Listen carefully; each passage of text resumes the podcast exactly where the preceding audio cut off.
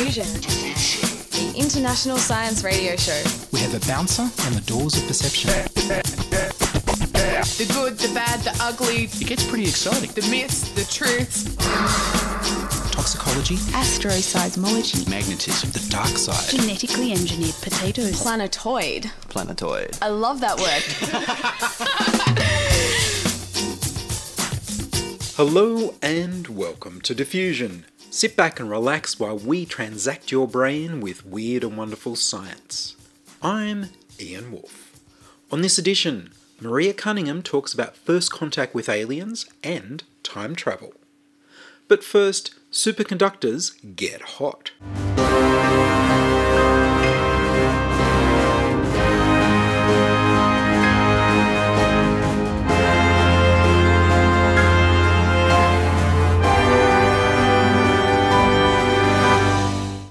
Temperature superconductors at last. Researchers from the University of Rochester and the University of Nevada in the US have demonstrated a material made from hydrogen, carbon, and sulfur that becomes a superconductor at 15 degrees Celsius, which is 59 degrees Fahrenheit. The catch is it needs to be at 2.5 million times atmospheric pressure to be superconducting, so it's not ready to change the world yet. Materials now used for power cables and wires, like copper, have a resistance to conducting electric current that causes them to heat up and lose power as the cables get longer. This restricts how far we can transfer power from a generator to the consumer. Superconductors have no resistance to conducting electrical current at all, so they can carry power as far as you want, from solar power generators in the desert to cities on the opposite coast with no loss. An electric current through a loop of superconducting wire can go around and around forever, becoming a way to store power. Liquid helium cooled superconducting super powerful magnets are used in mobile phone towers, mass spectrometers, particle accelerators, and magnetic resonance imaging scanners in hospitals. Magnetically levitated trains can go faster than regular trains for the same power because they don't lose speed to friction with tracks, just friction with the air. Superconductors also repel external magnetic fields, so that you can levitate a magnet above a superconducting track without having to use another magnet. The first metallic superconductors discovered in 1911 needed to be cooled with expensive liquid hydrogen or helium. In 1962, they became practical with the discovery of niobium titanium, which can be wound into coils without breaking to make supermagnets. Hospital scanners cost so much to run because they need liquid helium or hydrogen.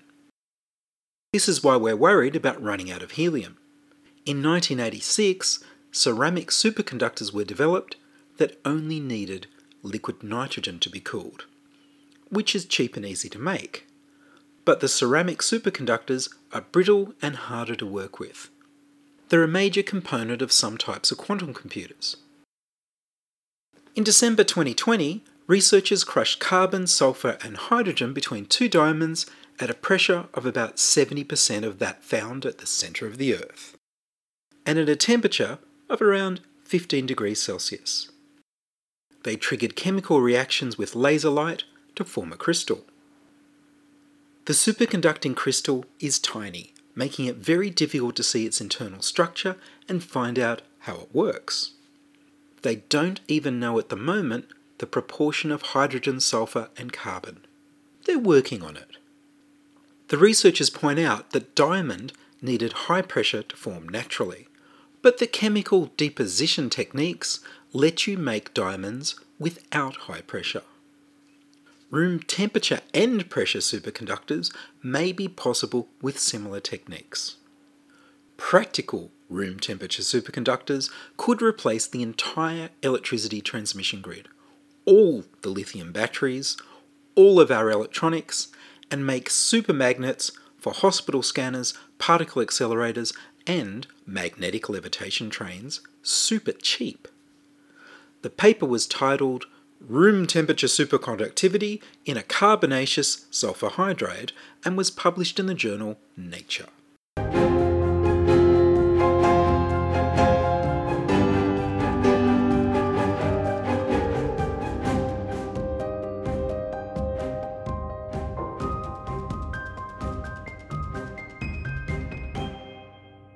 You're listening to Ian Woolf on Diffusion Science Radio.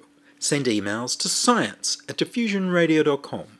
We're brought to you across Australia on the Community Radio Network and podcast over the internet on www.diffusionradio.com. Aliens and time travel? Maria Cunningham is a radio astronomer in the School of Physics at the University of New South Wales. I spoke to her by Zoom where she was at home in the Blue Mountains. You can occasionally hear birds in the background. I continued the conversation by asking Maria We have amateur optical astronomers. Do we also have amateur radio astronomers? Yes, they're rarer beasts and they will tend to be radio engineers who do it for their own interest. And then it merges very much into the ham radio community. And in fact, in the opening scenes of Contact, which is a wonderful movie, yes, as well as one of my favourites is as you move away from the Earth, I guess it's faster than the speed of light from the point of view of the observer. You go through all the different radio signals and you go back in time, but it also shows Ellie, the, the protagonist, playing with a ham radio set when she's quite younger. And so uh, the two communities would merge into one. But I have occasionally seen radio telescopes in people's backyards. I've never quite felt like knocking on the door and asking them about it. that might be a bit too intrusive. But I know Grote Reber, who was involved in the early early radio astronomy, he moved to Tasmania and spent his life doing amateur radio astronomy there. I would have thought it's such a, as you say, such a rare hobby, and they would have had to have gone to a, quite a bit of trouble to get the equipment and put it together. That they'd probably be happy to talk to you about it. I think you're right. I think you're right. And of course, what's muddied the waters now is that I used to see a few. There was one in particular when I was catching the train from the Blue Mountains, just as you'd get down from the mountain to the back of a place called Emu Plains. I used to see a radio dish in someone's backyard and I used to think, oh, I'd love to know the story of that. But then after a while, radio dishes started popping up in everyone's backyard. And of course, this was the advent of cable TV. Yes, so, all the satellite dishes. yeah, satellite dishes. So, they can be repurposed, so, can't they? Oh, absolutely. In fact, there's something called the Allen Telescope Array, which Jill Tarter, who was basically portrayed in the movie Contact, how lucky to be a radio astronomer and get uh, played by Jodie Foster. Yes. but she has put together a whole array of dishes, of satellite dishes, which are very cheap and off the shelf, to build a very large telescope that's quite sensitive for SETI. Oh, wow, that's amazing. Because I'd read a few years ago about people repurposing satellite TV dishes that they don't use anymore as a SETI sort of device themselves for, I think, not SETI at home, which is the software no, that runs on your computer, yeah. but actually as their own little radio telescope to look for possible signals from space. It, it's not a silly idea. The more people looking, the more likely you are to find something. My guess is it's going to be some sort of serendipity. If there is intelligent communicating civilization out there, it'll be some sort of serendipity. Um, 2001 A Space Odyssey, of course, is the best one where you have the, the monolith buried on the surface of the moon. But then that still implies someone deliberately trying to make contact. Whereas my guess is that if we find something, it will be serendipity that does it. And once or twice there have been signals that haven't been able to be explained. The more telescopes that are actually out there looking, the more chance there is of finding something. And of course, this is where science fiction is fantastic because one of the series that I really love is the Three Body Problem. Oh yes. Uh, had, yes. I've, yes. I've only so, read. I I think I've only read the first book of the series, so I'm familiar with the main yeah. idea, but I haven't gone all the way through the story yet. No, it's well worth reading. And I read it right through to the end. And after you read that, you can scratch your head. I'm not going to give the plot away, but after that, you can scratch your head and wonder about whether they're, how likely communicating life is out there for some surprising reasons. so, um, And there's a Netflix series coming up of that, I believe. Oh, yes, yes. I think that would be well worth watching. And uh, of course, it starts off with some scenes from the Cultural Revolution. And I was asking my friend who's Chinese and who's actually read it in the original. She's a Cantonese speaker. I didn't ask her whether there was a Cantonese and Mandarin version, but she could read, obviously read either because the script's pretty much the same.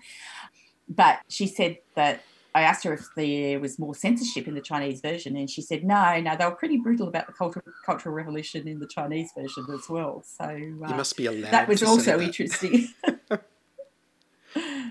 Well, I mean, this is the idea. A lot of the, t- most of the stories about first contact, they're not always friendly. no, in fact, in a different context, talking about science fiction, there are many more dystopias than utopias. I don't know whether the stories are just more interesting that way, or whether we have a gut, humans have a gut feeling that aliens may not necessarily be friendly. And uh, I think, uh, in fact, I think um, the movie Alien and Aliens is probably not a bad indication of what a lot of people think the sort of alien life form we're going to come across will be like. Isaac Asimov had a good answer to counter this. He was saying that if a civilization who is like humans and a bit on the warlike side, to say the least, eventually they will get to the stage where they develop nuclear weapons. And if they can manage not to blow themselves up, they'll probably develop the sort of culture that won't want to go around blowing up other civilizations either. So a argument. Well, at the That's- moment, perhaps we're protected a little bit by the speed of light being so slow and the distances being so Yes. large. Yes, and in fact, faster than light travel definitely seems like a hard limit in the universe. Now, there's also saying that a saying that physics advances one funeral at a time, and if someone does manage to find faster than light travel, and there have been some hints that perhaps photons have been made to travel faster than light in laboratories. I don't quite know what to make of all those things. And so, if you are coming a little bit back to science fiction, Ursula Le Guin's novels, she never had faster than light space travel, but she did have a faster than light instantaneous communication. She called it the Ansible. So she imagined, yes, so you could communicate instantaneously, but you still couldn't travel faster than the speed of light. And that seems the most plausible scenario to me if you can find physics to send information faster than the speed of light. But there's still Um, paradoxes even with information going faster than light, isn't Yeah. there? Yes, there certainly are. And of course, this is where you get down into entropy. And I think there's a good argument. I haven't read it for a long time, so I can't explain it coherently, but I think there's a good argument that the short distance, uh, sorry, the um, the tiny particles you or photons, non-localized things that you would be sending, uh, that you wouldn't be able to get the spatial information or the time information out of them accurately enough. Uh, because of Heisenberg's uncertainty principle, to ever get signal back out of them. So that entropy or Heisenberg's uncertainty principle, I've seen it argued in, in different ways, that when you're dealing with the scale of quantum mechanics, non-localized things, etc., that no, you won't be able to send information. Because I remember reading, and I'm really reaching back in my memory now, I think it was Timescape, where he's got physicists in a laboratory in a world that's dying from pollution and climate change that Yes. finds that they can use faster than light particles to communicate with people further back in time. So they can sort of go back 50 years or something and communicate with other physicists on Earth earlier. And in doing so, they split off an alternate history because they can't save themselves, but they can put enough information to save the other Earth. Yes. And this is a theme in science fiction that has it's been done quite a few times in both books and movies. And the of course the many worlds interpretation of quantum mechanics and its interpretation, the mathematics stacks up, but there's nothing to say it's correct or incorrect. Which is quantum Um, physics all over, right? oh, yes, you're not wrong. yes, it's the spooky side. it's interestingly enough, it's the bit I like the mathematics for the most. It's very elegant and beautiful mathematics, but relativity is much easier to write a story about but, uh, time travel. But I like those ideas and the idea that maybe you can communicate in the past to a point before things split off. And in fact, photons, I think this was Feynman's work, Richard Feynman's work, photons, electrons, things like that, they are not traveling in time the same way the rest of us are. So our macroscopic bodies, which are made up of so many different particles, statistically, mostly we're traveling in the same direction in time. But if you have few electrons decide to pop backwards in time, nobody's going to notice. but but for individual electrons, they don't have to obey time's arrow. And from that, you can then start to wonder. You also have Bell's paradox, the idea that electrons, yes, that are, cel- uh, that are separated. If the state of one flips, the other will flip as well, even though they're further away than light. That the flip happens before light can travel, it's instantaneous. And so the idea is that the distant particles have knowledge of each other. Entanglement. Quantum entanglement, thank you, that's the word. Quantum entanglement, yes. And I may have entangled my explanation. No, that's pretty good. bit. That's pretty good. So it, it's an important thing. One of the things for me about quantum physics that makes it so fascinating is that the mathematics and the experiments that they predict have always been right. Like they've been Yes. confirmed all along the line. Yes. But the interpretation of what it really means for how the world works, there's multiple possible interpretations, and every new experiment doesn't rule out the different No. interpretations we No. have. So we haven't found one that's better than the others. They're all they're different, they contradict, but Yes. they all fit the experimental data no matter what experiments we do so far. And this absolutely fascinates me that 30 years ago, the idea of investigating Bell's paradox, it was very, very hard. Whereas now it's the sort of thing that can actually be demonstrated without too much in the way of big equipment. So we know this. This has been confirmed many times. I know when I'm working in our teaching laboratories, we actually have experiments that demonstrate that if you have photons going through a double slit, and if you shut off one of the slits, you end up with the pattern you'd get from photons going through a single slit. So this is back to the Young's double slit. Single slits just is, is quite different to the double slit. But if you have photons at such a low rate of light that only one photon goes through the slits at any time, if you've got two slits, you will still get the two slit pattern, even though each photon only goes through a single slit. So you'd, you'd actually expect two single slit patterns superimposed on each other, but no, you still get the double slit pattern. And that's that's fascinating that you can do that now in a second year physics laboratory with equipment that you just order by mail. Well, in fact, I've seen there's a YouTube channel Veritasium with an excellent science presenter, Derek Muller, and he actually took a portable double slit experiment Oh, on the wow. street to show people and ask them what they thought was going on and what they expected to happen and what they saw to sort of demonstrate the physics and get them to think Isn't about it. that great? Oh, he's amazing. Okay, I must look for this. It sounds it sounds brilliant. Yes. And uh, okay, that that is much more exciting than guerrilla astronomy. Occasionally, I think of taking a Dobsonian, a Dob, as we call them, up to my local park. Because actually, I've discovered over the years, you I often go out to schools and various other places, fates, school fates. I do a lot of school fates, where people I know just kind of say, "Oh, would you bring a telescope along?"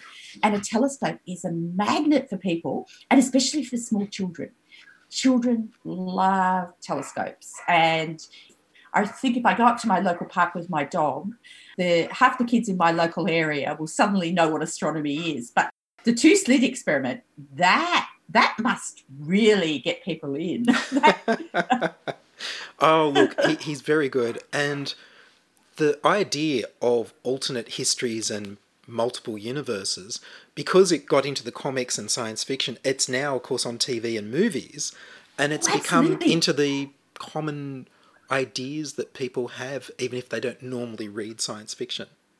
Yes, and people are learning a lot more science than they realize just by watching these movies. Sometimes it actually enthuses people to then go and do a bit of a, a Google search, which of course now is just the easiest thing on the planet. Back in the day, I used to have to go down to my local library. but, uh, And then find and when I was right a child, books. yes, and find some books. but now uh, you can very quickly go. I think it was the university, it was Stanford University. I found when I did a quick Google an excellent description of the many worlds theory for any person, any layperson who's interested. So if you're interested after watching the movies, but even if people don't necessarily do it then. At some stage later, when they come across the science, they think back and think, oh, okay, that was just like the movie. And my discovery when having to teach science to non science people was that you start with popular science fiction, particularly movies. I'm more of a book person than a movie person, although I love a good movie. Um, I'm perhaps not as tolerant as I should be about gunfights in space, but I don't like movies with gunfights in Earth. it's kind of like, okay, my eyes will glaze over for the next five minutes while they shoot it out before we go back to the story. Yes, or even But, worse uh, if they have a fist fight in space. Oh, a fist fight in space. Yes. yes. but the science fiction movies, the movies that everybody has seen or knows about, those are incredibly powerful for disseminating science into the community. And uh, and the universities uh, and people who are keen to communicate science know this. And so things like the Big Bang Theory, Caltech actually were, yeah, Caltech consulted on that Mm. uh, Armageddon, Deep Impact, the disaster movies about the asteroids hitting the Earth. They had scientific consultants. Now, every now and then, the scientific consultants sort of get overruled because you also want an interesting movie and a good story. So, some science fiction movies, I tend to regard the story as being the libretto, sort of like with an opera. You have to really suspend disbelief. But when you do that, it illustrates some concepts very, very well. And of course, you want a you want a gripping story, you want a gripping narrative, so that you want to watch. I guess that's that's the two different ways you can look at science fiction films. You can use it to get across all these concepts and discuss the concepts and explore them in the film, but you can also go the other way and go, okay, so what did they get wrong, and see how much your students know. Oh, absolutely. And I think someone was actually asking me, what's an instance of a science fiction movie getting it wrong? So the wrong thing goes into popular culture. And of course, the best one is Han Solo in the first Star Wars. Talk about making somewhere in, in six parsecs. Now, of course, all of us in the know harumph and say a parsec is a measure of distance, not speed. but I think most people know that these days because it gets brought up so many times. So that even though that was used incorrectly, although the language was wonderful, the um, I think most people you speak to know would know that a parsec is a distance, not a speed. Well, that's one of the changes from the 70s, I guess. Yes, yes. Obviously, they didn't have a consulting astronomer on Star Trek. Although back then, I think if you'd gone down to university faculties in most universities and knocked on the door and asked for an astrophysicist to consult on a movie like that, I think they'd look down at your nose, their nose at you and sort of say, "I'm an astronomer, not a Boy Scout." Which someone, someone from Caltech is actually famous for having said in a different context. I would when have someone asked about something in the sky. I would have thought a lot of astronomers would be science fiction fans. They are actually they are, and there's some. I guess Fred Hoyle was the most obvious one. Fred Hoyle wrote science fiction Yes. as well. Yes, setting up his department in in Cambridge. Now, I read The Black Cloud when I was twelve or thirteen, I think. Picked it up out of a box of old books that our English teacher had left at the back of the classroom. And I thought I'd never read such a fantastic book in my life. And just quickly Uh, for the for the listeners, so the black Oh. cloud is about a cloud of interstellar gas that's alive. that's alive, it's intelligent, it's disseminated intelligence. And Isaac Asimov also uses this concept in a book called Nemesis, which I'd heartily recommend. But the black cloud, I'd never come across these concepts before. I was just hooked and absolutely fascinated. But I remember going home to my father and sort of saying, Oh my goodness, this is amazing book. And my father was an English teacher, and he sort of looked at me and he said, Oh, yes, I think he's some sort of scientist. And uh, if you look at the characters, you'll notice that they're all the metaphysical poets. He names his characters after metaphysical poets like John Donne, etc. And that was the end of the conversation. so I don't actually, I didn't ask the obvious question have you ever read the book? Ah, But I must say, after reading some of Fred Hoyle's stuff later, it was not high art. But for a 12 year old, it was a great discovery in a box of books. I think I discovered The Hobbit in the same box of old books. Oh, wow. and uh, that's the other thing. Scientists, Phillip Adams once said, you can tell a lot about scientists if you look at their reading on their bedside table. You'll find Lord of the Rings, Zen and the Art of Mo- Motorcycle Maintenance, and that wonderful tome about Princess, how Princess Xena is captured from a galaxy far, far away. and I thought, yep, yep, that's about it. That was the second part of my interview with radio astronomer Maria Cunningham from the University of New South Wales, talking about the search for extraterrestrial intelligence and time travel. Listen next week for tales of multiple universes. You can see videos of this interview and many others on the Diffusion YouTube channel. Subscribe and like at youtube.com slash c slash diffusion radio. That's all from us this week on Diffusion. Send your contributions, opinions, helpful suggestions, and donations to science at diffusionradio.com. That's science at diffusionradio.com. Please like the Diffusion Science Radio page on Facebook and rate the show on iTunes. Tell your friends. Follow me on Twitter at Ian Woolf. The news music was Rhinos theme by Kevin MacLeod of Incompetech.com. I produce Diffusion, which is broadcast around Australia to 28 stations on the Community Radio Network, including Radio Blue Mountains 89.1 FM in New South Wales, 8CCC in Alice Springs and Tennant Creek, 2 MVR in Nambucca Valley, 3 MBR in the Mallee Border districts of Victoria and South Australia, City Park Radio 7LTN in Launceston, Tasmania, and 2XXFM in Canberra. Diffusion is now narrowcast on Indigo FM 88 in northeast Victoria. Diffusion is syndicated globally on the National Science Foundation's Science 360 internet radio station and also on astronomy.fm. Subscribe to the podcast on the Diffusion website www.diffusionradio.com. That's www.diffusionradio.com and check the website for links, photos, and videos about this week's show. If you enjoyed the show, you can explore more than a thousand previous episodes archived on diffusionradio.com, where the shows are labeled by keywords so you can focus in on the stories you want to hear. Make a donation through paypal.me slash ianwoolf or join my patrons at patreon.com slash diffusionradio. I'm Ian Woolf. Join us inside your audio device of choice for more science wondering next week on Diffusion Science Radio. Science is fun. It helps you to learn, to know, and to appreciate. When you study science, you may go on field trips. You discover the marvelous interrelationships between all living things. You learn to read the history of the earth as it is written in rocks and fossils. You find out what makes things tick. Everything from a molecule to a living organism. In the study of science is found the most useful and satisfying knowledge of man. Knowledge of his physical world, its past, its present, and its future. And in your moments of relaxation, now and in the years to come, you will find the study of science leading you into fascinating pursuits photography, collecting. Why study science?